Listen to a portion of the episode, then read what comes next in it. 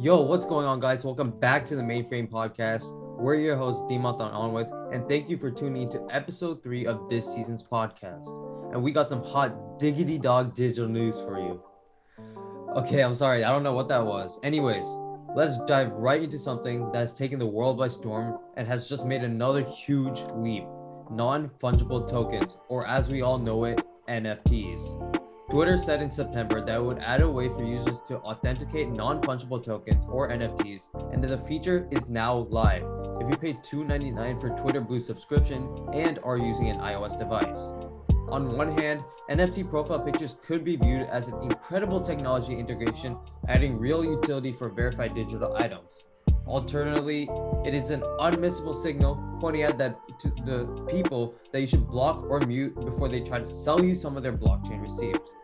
No matter what your opinion of easily reproduced digital trinket is, Twitter is integrating them in a way that separates ridiculous images of cartoon apes that have been right-clicked from ridiculous images of cartoon apes that are connected to blockchain tokens by adding a special soft hexagon shape around them, the whole loop, the whole circle. What I have to ask for you Anwith what is your take? What do you what do you think about like the entire integration of non-fungible tokens, NFTs, JPEGs, whatever you want to view them as, into social media? I mean, at first thought, I thought this was really cool, right? Like something like a phenomenon such as NFTs being integrated in something that we use daily, like Twitter and social media. I thought it was like actually pretty cool. But as soon as you said you have to pay $2.99 for the Twitter Blue subscription, I knew that this was just going to end up being like a novelty item. Because in fact, like I would say about 3% of all t- Twitter users use the Twitter Blue subscription. And I mean, that's very small compared to the other 97% of the whole Twitter um, population or users. So, like, if you end up in practicality, barely anyone is to see your like NFTs and like it's not to really be of use, right? So, I think like it's kind of, I think that right now there's like in kind of beta testing by putting it in the Twitter Blue as part of the Twitter Blue subscription. But if it really takes off, they see an increase in Twitter Blue subscription uh, per month. Like I think they'll eventually put it into the free model and basically just like capitalize on that by like charging like a small fee for like maybe basically buying each other's profile pictures, accumulating like a whole library. So like at first thought I thought it was pretty cool, and at second thought I thought it was kind of a scam, and at third thought I think it's pretty cool. So like, well, what are you? What are your ideas? I mean, like, see, see, what I thought is like, the entire idea of NFTs, right? The big like aspect behind it is like the decentralization of your asset and the fact that you own the asset, no one else can have it. And the fact that people have already been using their image transcribed and putting it as their profile pic. The difference now is is actually integrating the blockchain technology into the profile picture itself to, in essence, decentralize the picture instead of it just being a flat out JPEG file. I found this interesting because at launch, Twitter is supporting several crypto wallets that users connect to their profiles and verify that their tokens are of the no fungible, non-fungible variety, such as Argent, Coinbase, Rainbow, Trust Wallet, etc.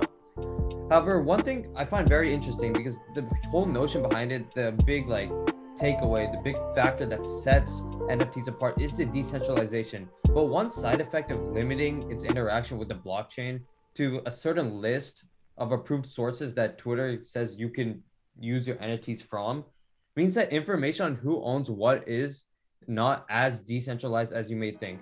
Because as we see, like a database outage that knocked off like OpenSea's API offline for a few hours caused Twitter's NFT collection pages to lose some of their information as well. So people like right now, like they think their asset is safe, but through this Twitter like usage and how they're using it, it's not as safe as decentralized as you think. But yeah, my but my take on this is like I don't know how much people would care because I feel like right now the entire notion behind NFTs, people think it's cool, but I feel like a lot of people are viewing NFTs as an easy and quick money making process, not necessarily the actual aspect that makes it unique, the actual security and decentralization that makes it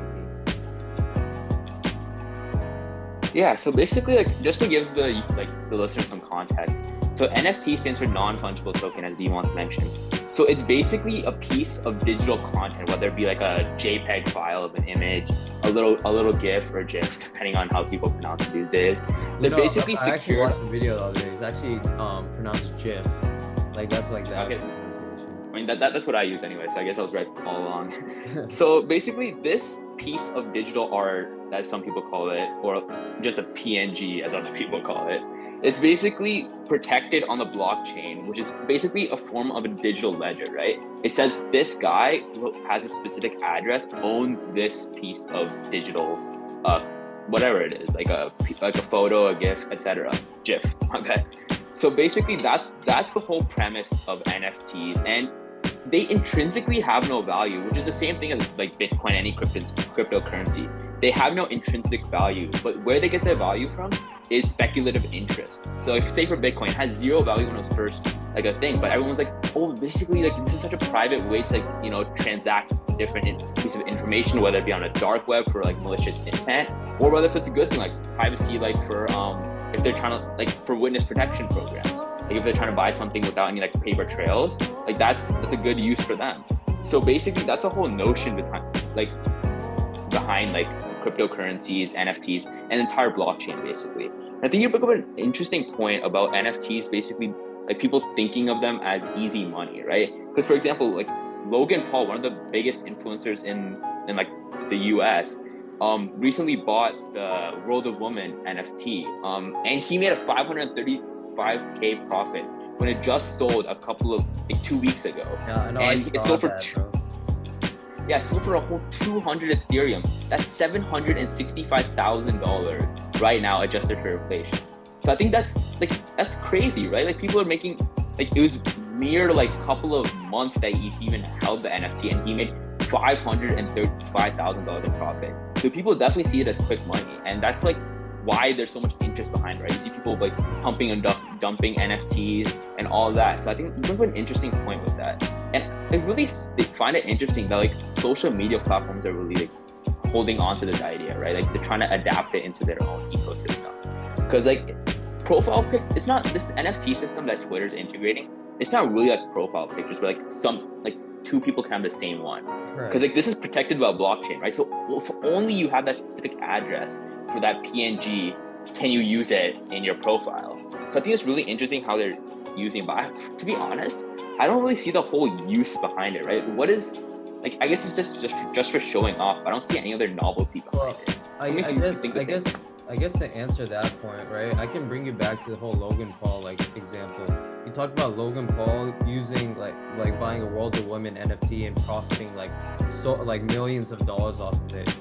But um another like recent occurrence that happened with Logan Paul is he recently bought a 3.5 million dollar Pokemon box. And what what happened is when he actually opened that box, he found out that it was a fake. It was improperly verified. And the fact is, he lost 3.5 million dollars because the cards inside weren't actually original cards. There were some other like bootleg cards from a bootleg company. And what he actually said is this actually like proves the importance of NFTs because the entire idea behind NFTs is digital verification. If this entire like those 3.5 million dollars worth of Pokemon cards actually went through the blockchain, there'd be a certain verification be put behind it through the blockchain network. And that digital verification is what authenticates certain purchases that big. Whereas where in fact like physical products, on the other hand, couldn't have that same sort of verification for consumers such as Logan Paul investing huge amounts of monies into certain assets. yeah that totally makes sense there's definitely a value in like the digital verification aspect of the blockchain and subsequently um, nfts right for example as you said if logan paul's pokemon box three and a half million dollars which he was eventually reimbursed um, if it was verified by the blockchain say like oh this is this is verified like so Like this that, many that, people like, like, that image of like if it was legit. Charizard is actually that image of Charizard. Exactly. If it was like verified through the blockchain, then it would have a much higher probability of it being like actually real than if it was like verified by like a third party company. Which even though if I had, it had like that third party company he got it verified had like a banger reputation in the Pokemon For world, and it still and it still got it still ended up being fake, filled with a bunch of GI Joe cards, which I thought was actually pretty funny. And he also he, he also thought it was funny as well. Oh, So like yeah. I think the integration with NFTs in Twitter, like as as you said, like there's some verification that goes with like the digital art acquisition, right? Like what's the use of integrating into Twitter? Like I guess like say if you bought a World of Woman NFT, like Logan Paul did, and you could show it off on your Twitter profile page. Or you could just like tweet a picture of it. Like I don't really understand what the the whole like premise of it is. But like I guess like if you do like post it on that hexagon like little profile page, I guess it like, kind of proves that you actually own it, right? Whereas if you just like tweet it out, you could just say like you grabbed this picture from like someone else. So I, I kind of see that.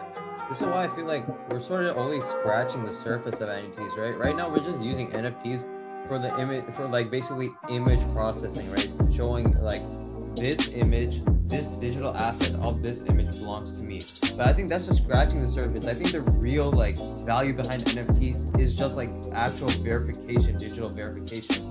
And that aspect really hasn't been pushed by all these major companies such as Twitter because being frank, that's what not what people care about. People just care about making quick money, showing off what they own. And what they own is just a JPEG image. So they want like users to feel like, oh, if you use our subscription service, then you can put value, like real, real, like extrinsic value to the JPEG image that you bought. And it's actually verified. I guess it's just another way to, I guess, like entice consumers. I don't think I, I don't really think like Twitter has like real plans to utilize NFT technology for something more than just to promote their subscription-based service.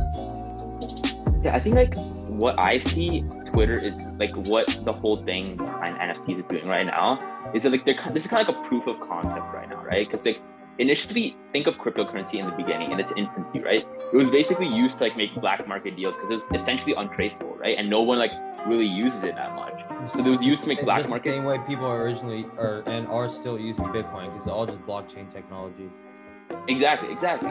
So I feel like NFTs are doing the same thing here, right? But not as extreme or like malicious as it was for cryptocurrency. Like just this is another application to show that this concept is truly viable. And I personally think that it is truly viable as a form of digital ownership. And I think soon people are gonna also realize because think of it, think about it. It's like a picture that was originally worth maybe some cents ended up like being worth three quarters of a million dollars and even more now. Like that's that's absolutely crazy, right? Like the amount of like rocket power that has to like go from zero to seven hundred and sixty-five thousand dollars. That's crazy within a within a matter of like a year, essentially. Like so there's definitely merit in NFTs consumers are putting trust into this software. But I guess like a group of people that I guess don't trust or not necessarily like like NFTs is like the entire gaming industry because NFTs have been a contentious topic in the video game industry as of late because um, recently um, fans did not respond well to Ubisoft's NFT plans the outcry of NFTs in the game Stalker 2 Heart of Chernobyl. And this reaction was so vehement that game developers decided to cancel them entirely and it's not just video game fans that are skeptical of new NFT technologies within the game. Many game developers have similarly strong feelings, according to Game Developers Conference annual survey, which was released on Thursday. And I find this really interesting because with the advent of the metaverse coming becoming a bigger and bigger thing in the in the entire like market, right? Like cascading not only on like the social aspect of the world, but also the economical aspect of the world. So now you have a metaverse where there's going to be a separate economy within that metaverse itself. And I find it interesting that the entire idea of games, because when you think of the metaverse, like right now, the impression I get is just an online GTA where you're your own person backed by blockchain. right, that's literally what I think of the metaverse. And the fact that gaming companies and game developers are not like are very hesitant in utilizing NFT technologies to implement them into their own game system and I guess like become a branch, a branchling of the bigger tree that is the metaverse. I find it very interesting because I would think of all people, the gaming industry would be the most like supportive of NFTs eh, um, in relation to being used in the gaming world, where you control your own NFT and you own your own NFT within a certain game and can utilize that in fashions in whatever fashion you would like. I mean, I guess like I I understand why the gaming industry is kind of like vehement of um like NFTs, right? Like, cause like why would if they already say like for example for them to like receive the NFT, they have to already own the thing in the game, right? So you're basically paying double price for essentially what is useless to them, right? What's u- what's useful for them is what's in the game, not what they get in real life, not like a like a digital asset that they own of just like a picture of like whatever armor that they bought or whatever or like a skin or something. Like what's useful for them is like the in-game advancement, the in-game like uh like you know like the the way it's viewed in the game. Like the only value it has is in the game. Once you bring it outside, it has no like value to the actual gamer. So I kind of understand why it's like why gaming industry is not really like trying to adapt this technology. But it also makes sense why like social media companies are trying to adapt it, right? Not just Twitter, Facebook, Instagram. They're also looking to integrate NFTs in the blockchain technology into their own apps, right? Because basically they're giving another use case for NFTs. Before they're, they're only like trying to trade it with like by paying Ethereum or Bitcoin, whatever, to like trade NFTs. But now if you actually use them, it just gives them a little bit more value, right? Like for example, before you just had the asset, like say, oh, I have this NFT, but now you can actually use like show them in like Twitter, Instagram, Facebook as a part of your profile. Like say you have your profile picture, you have this little hexagon other profile picture next to your original one, showing that oh, I own this NFT because I paid like you know seven hundred sixty-five thousand dollars for it, or maybe even ten dollars for it, like depending on how much you can afford. So I think like it's just adding another use case for it, and thus like basically grounding the. Is what I, I, I guess I guess I sort of see that, but I guess with relation to the gaming community, let, let me like pose like an example, right? Recently, I've gotten back into the game Fortnite because honestly, it's been very fun to just enjoy it with my friends. But the thing with um the thing like I guess the example that I would pose is imagine if you had you were in Fortnite and you bought an NFT skin and you're the only person with that skin in the game. No one else can have the same skin as you. And you own that digital asset that that i guess that is like the the route i'm trying to go why wouldn't um the gaming community be in support of that Well, I think okay, I definitely see that. I think the gaming community would be in support of things associated with that, right? Because like, like I also play Fortnite. Like I like the whole like thing of skins in Fortnite is that who has a rare skin. This is like say like this guy has a rare skin, so he must be good. that's how they like made that, right? that's how they made all their money that's how they have uh, like almost like uh, like 100 millions of dollars net worth is because of the idea that you can buy a skin and personalize yourself in a way that other people Exactly. It's those little micro transactions that make them like truly unique and like basically rare and give more value to the game and to the players themselves, right? Like thing is, NFTs like they don't like stay at a constant value, right? They're always fluctuating due to like the speculative interest of it. So like how would how would like one know how much an NFT skin is worth, right? See, there's only one of them. That speculative interest goes through the roof, meaning that the price would also go through the roof, right? That's like the law of demand. So basically, like I don't know how you would put a valuation on it. And like also NFT premise of it is that you can also trade it. It's it's not it's non-fungible means that no one else can have it, only you. So if you don't have like that like the purpose of trading it, like what's the point of having it, right? Because you have to put a valuation on it. It's always fluctuating. And thing is, Fortnite is built on like most like games are now that are successful are built on microtransactions, meaning that you pay very little money for like a little like skin or a pickaxe or something like that, and you do that multiple times, so it accumulates and makes money for the actual company. So like I think it wouldn't really be practical in use like in games that are that leverage microtransactions, but I could definitely see it as something like possible in the future if they were able to like get like a non-volatile like price level Right, on each of the the, the whole like idea behind NFTs is there is always a value associated with it, right? The more the more demand there is for that value, the higher the price goes, and then when that price goes up, the company actually makes a percentage of that money, right? And that that's Exactly. how like I guess the gaming industry would like to implement it. But the um, realistic side of that implementation is that you'll see the one top one percent of NFTs within these games have super high evaluations, right, and make these companies money. However, 99% of them will not have as much evaluations, right? Like, let's say like, let's say Ninja had his own skin, like only he had it, right?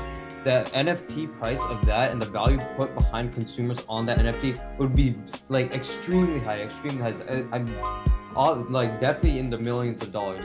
But let's say a regular person like you and me had their own NFT skin.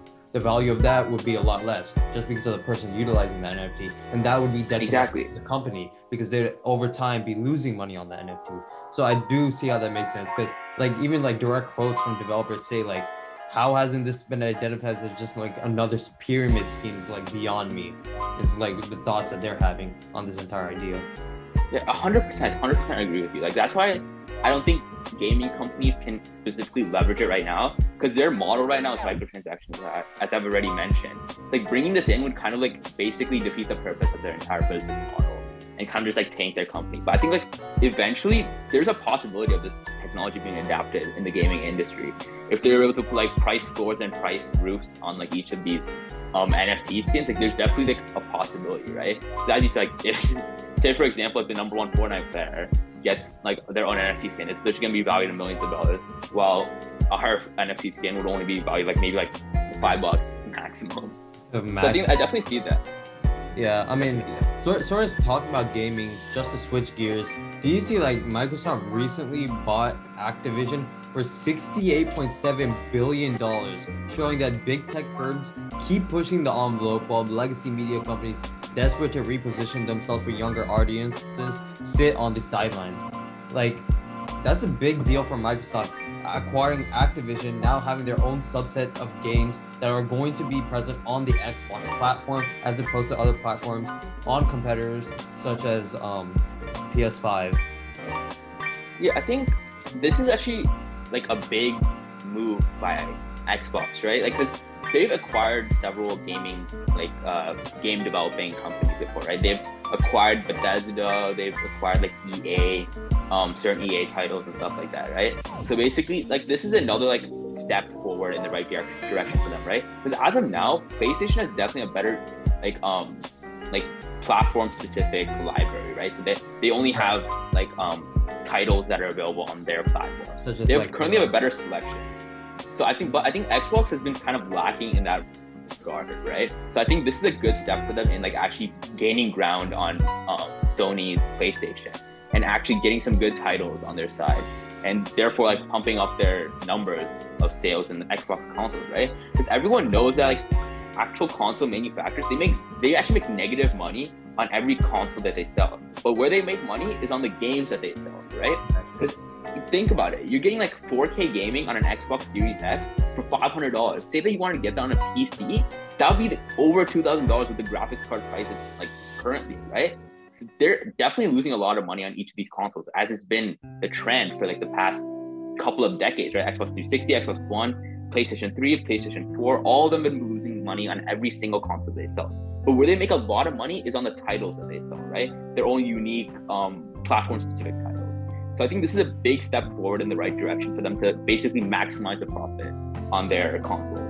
You know, I found this entire thing very interesting because in like relation to this acquisition, uh, Microsoft CEO Satya Nadella said in a statement when we think about our vision for what a metaverse can be, we believe there won't be a single centralized metaverse and that it shouldn't be. We need to support many metaverse platforms as well as a robust ecosystem of content, commerce, and applications. And that was the reasoning behind acquiring Activision so that they could take a step ahead and plan for the future metaverse. I find this really interesting because like other companies, right, such as Disney and Comcast, gaming would allow them to stay relevant to younger audiences even as legacy assets fade away. Um, but it's very interesting because that nearly $70 billion deal would be an enormous, like, enormous, enormous change for even the largest media companies such as Disney and Comcast with market valuations between 200 and 300 billion. But it's actually not nearly as big of a swing for Microsoft, which has a market capitalization of 2.3 trillion. But the, the really critical part about this is planning for the future, a future with the metaverse, and Activision's entire gaming network and how every game is integrated into each other would be a very big change and a very big leap for Microsoft. And in a way, monopolizing the market, but also planning for the metaverse and creating a metaverse where it's not just one singular centralized um, online area, but very various different ecosystems that are all connected in a in a big network called the metaverse. I definitely agree with that, right? Because like, if remember, have you ever watched the movie like Ready Player One? Yeah. So basically, the whole premise of that movie is that there's like a metaverse of their own called the Oasis. There's only one of them, and they essentially had a monopoly on everyone's lives, right? Because everyone was like very invested into it. They're buying like gear for it. They're buying like basically their own quote unquote NFTs in the game and stuff like that, right?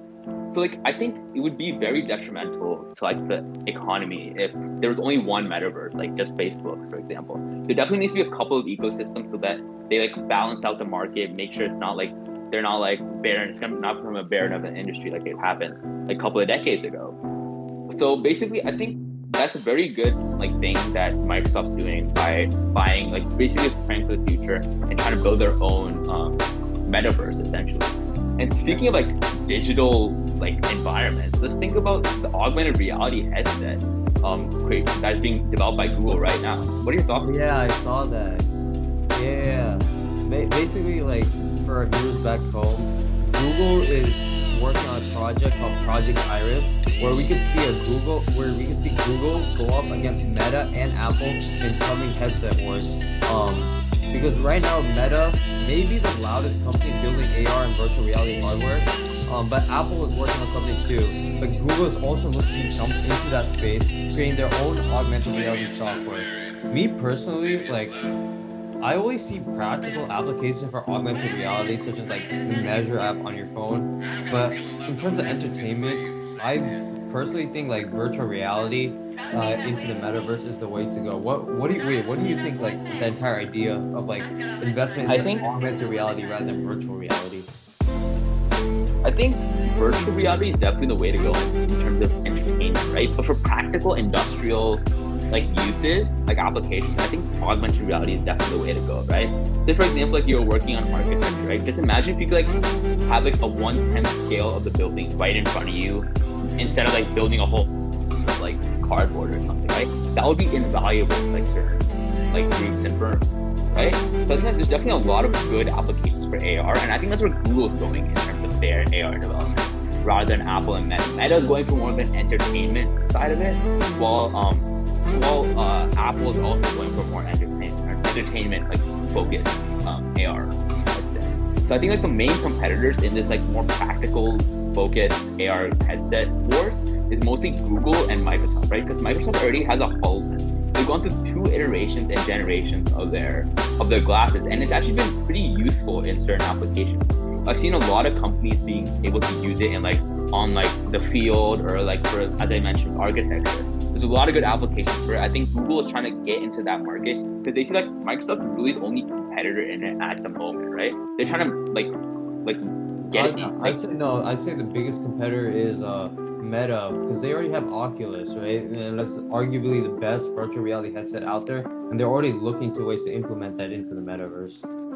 No, but like that's more entertainment focused, right? I'm talking like purely like practical, practical, practical. Like, things that are like for business, things yeah. for like businesses and like things for that act that can actually like you know progress the economy right like i mean obviously like the entertainment side also progresses but this like does, can actually like put some good into the world right so say for example like you can save so many resources say for example like paper rather than like just having it like augmentedly go in onto your desk rather than you actually printing it out and stuff right that would like that would be invaluable to so many companies so i think that that's kind of like the direction that google is headed towards you know, what I, find, what I, find, very interesting is Google is finally coming back into the hardware space, right? We, we have to realize like Project Iris marks a return to the hardware category that Google has long and checkered in history, right?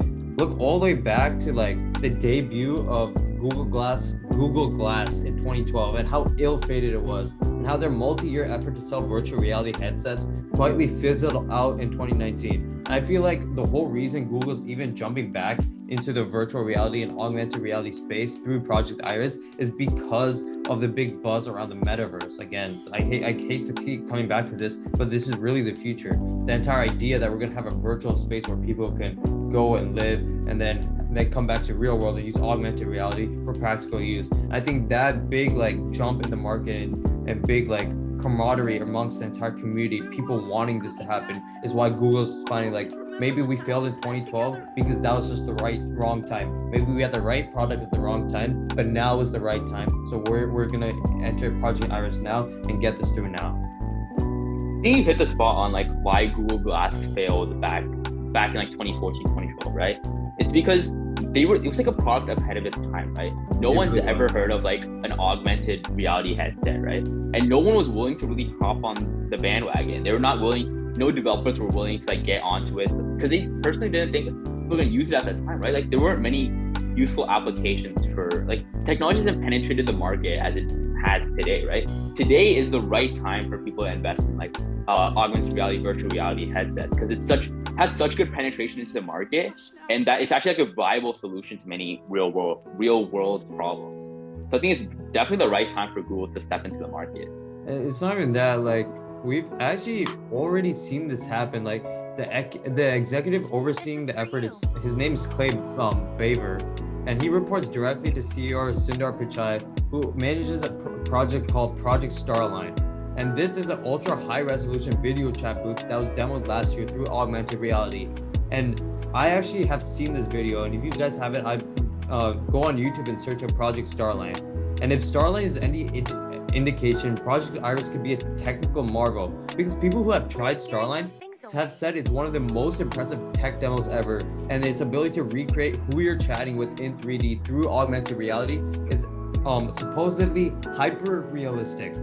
And in an eye tracking test with employees, Google found that people focus roughly 15% more on who they were talking to using the Starline feature versus a traditional video call just because of augmented reality augmented a 3D human on voice chats, which is becoming more and more pertinent in modern society through the augmented reality system. I think that is one technological marvel that if we can get through like properly with augmented reality would be a game changer, not only for video conferences, but a, a myriad of other things that would definitely take video conferences conferences to an entirely different level, right? Just think of like a classroom where like a bunch of students are learning, but virtually as we did last year during the pandemic. Say like you could literally see the teacher in front of you teaching in like an augmented reality like setup, right? That would be like that would be absolutely insane value for like students. Like like it would give you a whole different a whole like classroom around you too. Exactly. Like if you have the space for it, you can definitely create a whole classroom around you and that i think that's like a very interesting thing about like technology how technology has progressed. And technology about to progress even further with elon musk's oh. neuralink which oh is just God. about to go into clinical trials. And he's act since he's already tested it on um, other animals like monkeys in 2017 and proved his his quote unquote proof of concept in it. So now he's actually moving on to human trials. And i think that's absolutely mind-blowing i didn't think he would get this close this fast to like actually making Neuralink a possibility. You, so your, what, what are your thoughts on that? Like, this is crazy because when we first heard about Neuralink, like it was like a couple of years ago, right? We all thought like, okay, you know, we all know it's Elon Musk. He always likes to think of crazy ideas that will never happen in our lifetime, like such as the Neuralink, right? Implanting a chip where we can have like telepathy through people, uh, right? We can have increased um, thinking, better speed, fast-paced, ever-evolving environments, and that we could help like protect against disabilities, right? And I personally thought like, oh, okay, that's like a good 50 years down the line, right? It's not gonna be that well. But the fact that he's already recruited for clinical trials already this quickly in a matter of just like three years is mind-boggling to me because I didn't think it was actually gonna happen at all. Like, and this is like a big game changer for the entire industry as a whole. Imagine everyone wearing a Neuralink how we could all like increase our communication. We would have to even say a word to each other, and whatever thoughts we want to transmit to another person could be done. I mean, talk about like expanding the metaverse, right? Imagine with a Neuralink, Elon Musk could literally, like, that's kind of scary to think, right? Like, it's he has a oh, he has control over everyone. It's almost dystopian if you think about it. Like Elon Musk is like the god of the, the metaverse. Like that's that's like he can literally just fry your brain with the, which he can, which he, which like, he definitely can. Like number 0572? Oh, okay. No, I don't I don't like you. Bzz. Yeah, I mean he definitely can't do that. That would definitely be illegal, and FDA would never approve that. Um, but like that's definitely like, like a cool possibility to think about, right? Like this is like so dystopian to think about it. I think the Neuralink is definitely like the Neuralink has so many applications, right? Like just think about it, like basically a computer in your brain. You would you would barely need like think about how obsolete schools would become in like if you had a Neuralink in your brain, right? You have the you have the access like millions of like articles of information and the grasp of like just within a millisecond you can have it in your brain. That's just I think like that's just so crazy, right?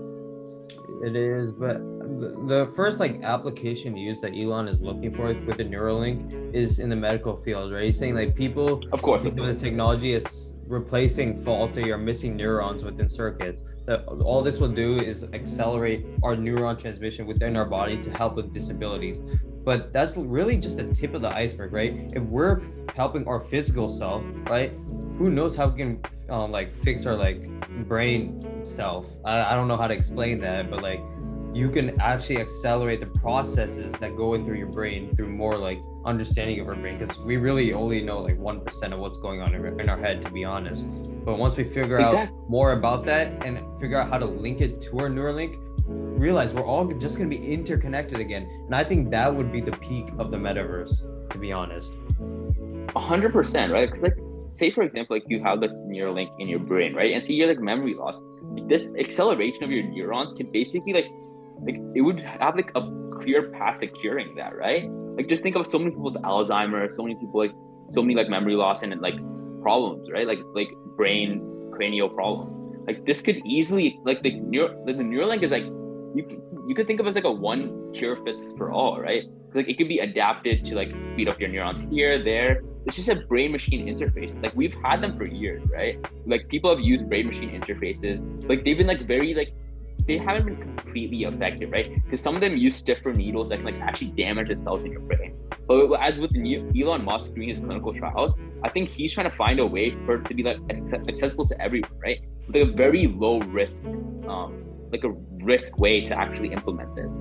I think that's like the future for this. Like, there's so many medical applications and it's just gonna branch out from there right? Medical applications maybe like five years from now but just think about like the like the technological applications how you can upgrade this technology to become like even more integrative and have access to the internet. Like the brain like just just think about how like a human would be able to evolve if you had a brain and a machine working together, right? Like obviously that's like a, that's a very dystopian thing to think about. But like, even like if it happens in the next 50 years, that would be considered a miracle in my opinion. You know, you know the entire you know what's like crazy? Like I'm having like I don't know if you call it deja vu, but I feel like this is what we are going through right now is very similar to what people were going through in the 1900s, right? The advent of the car, right?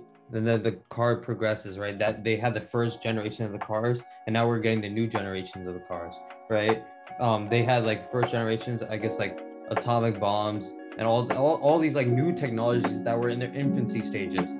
I feel like we're living through the time where we're seeing all these technologies in their infancy stages from electric cars to nfts to the metaverse to neuralink. They're all in their infancy and i think we're seeing like the beginning of a whole new generation of things and i can't wait to see how the future for all these technologies will unveil. Yeah, definitely. We're living in the golden age of innovation, and I'm I'm just waiting for my turn to contribute to this. To be honest. All right, guys, that's it for this week's episode of the Mainframe Podcast. Thank you for listening, and be sure to tune in for new episodes every Friday. Take care and peace. You are now leaving the mainframe.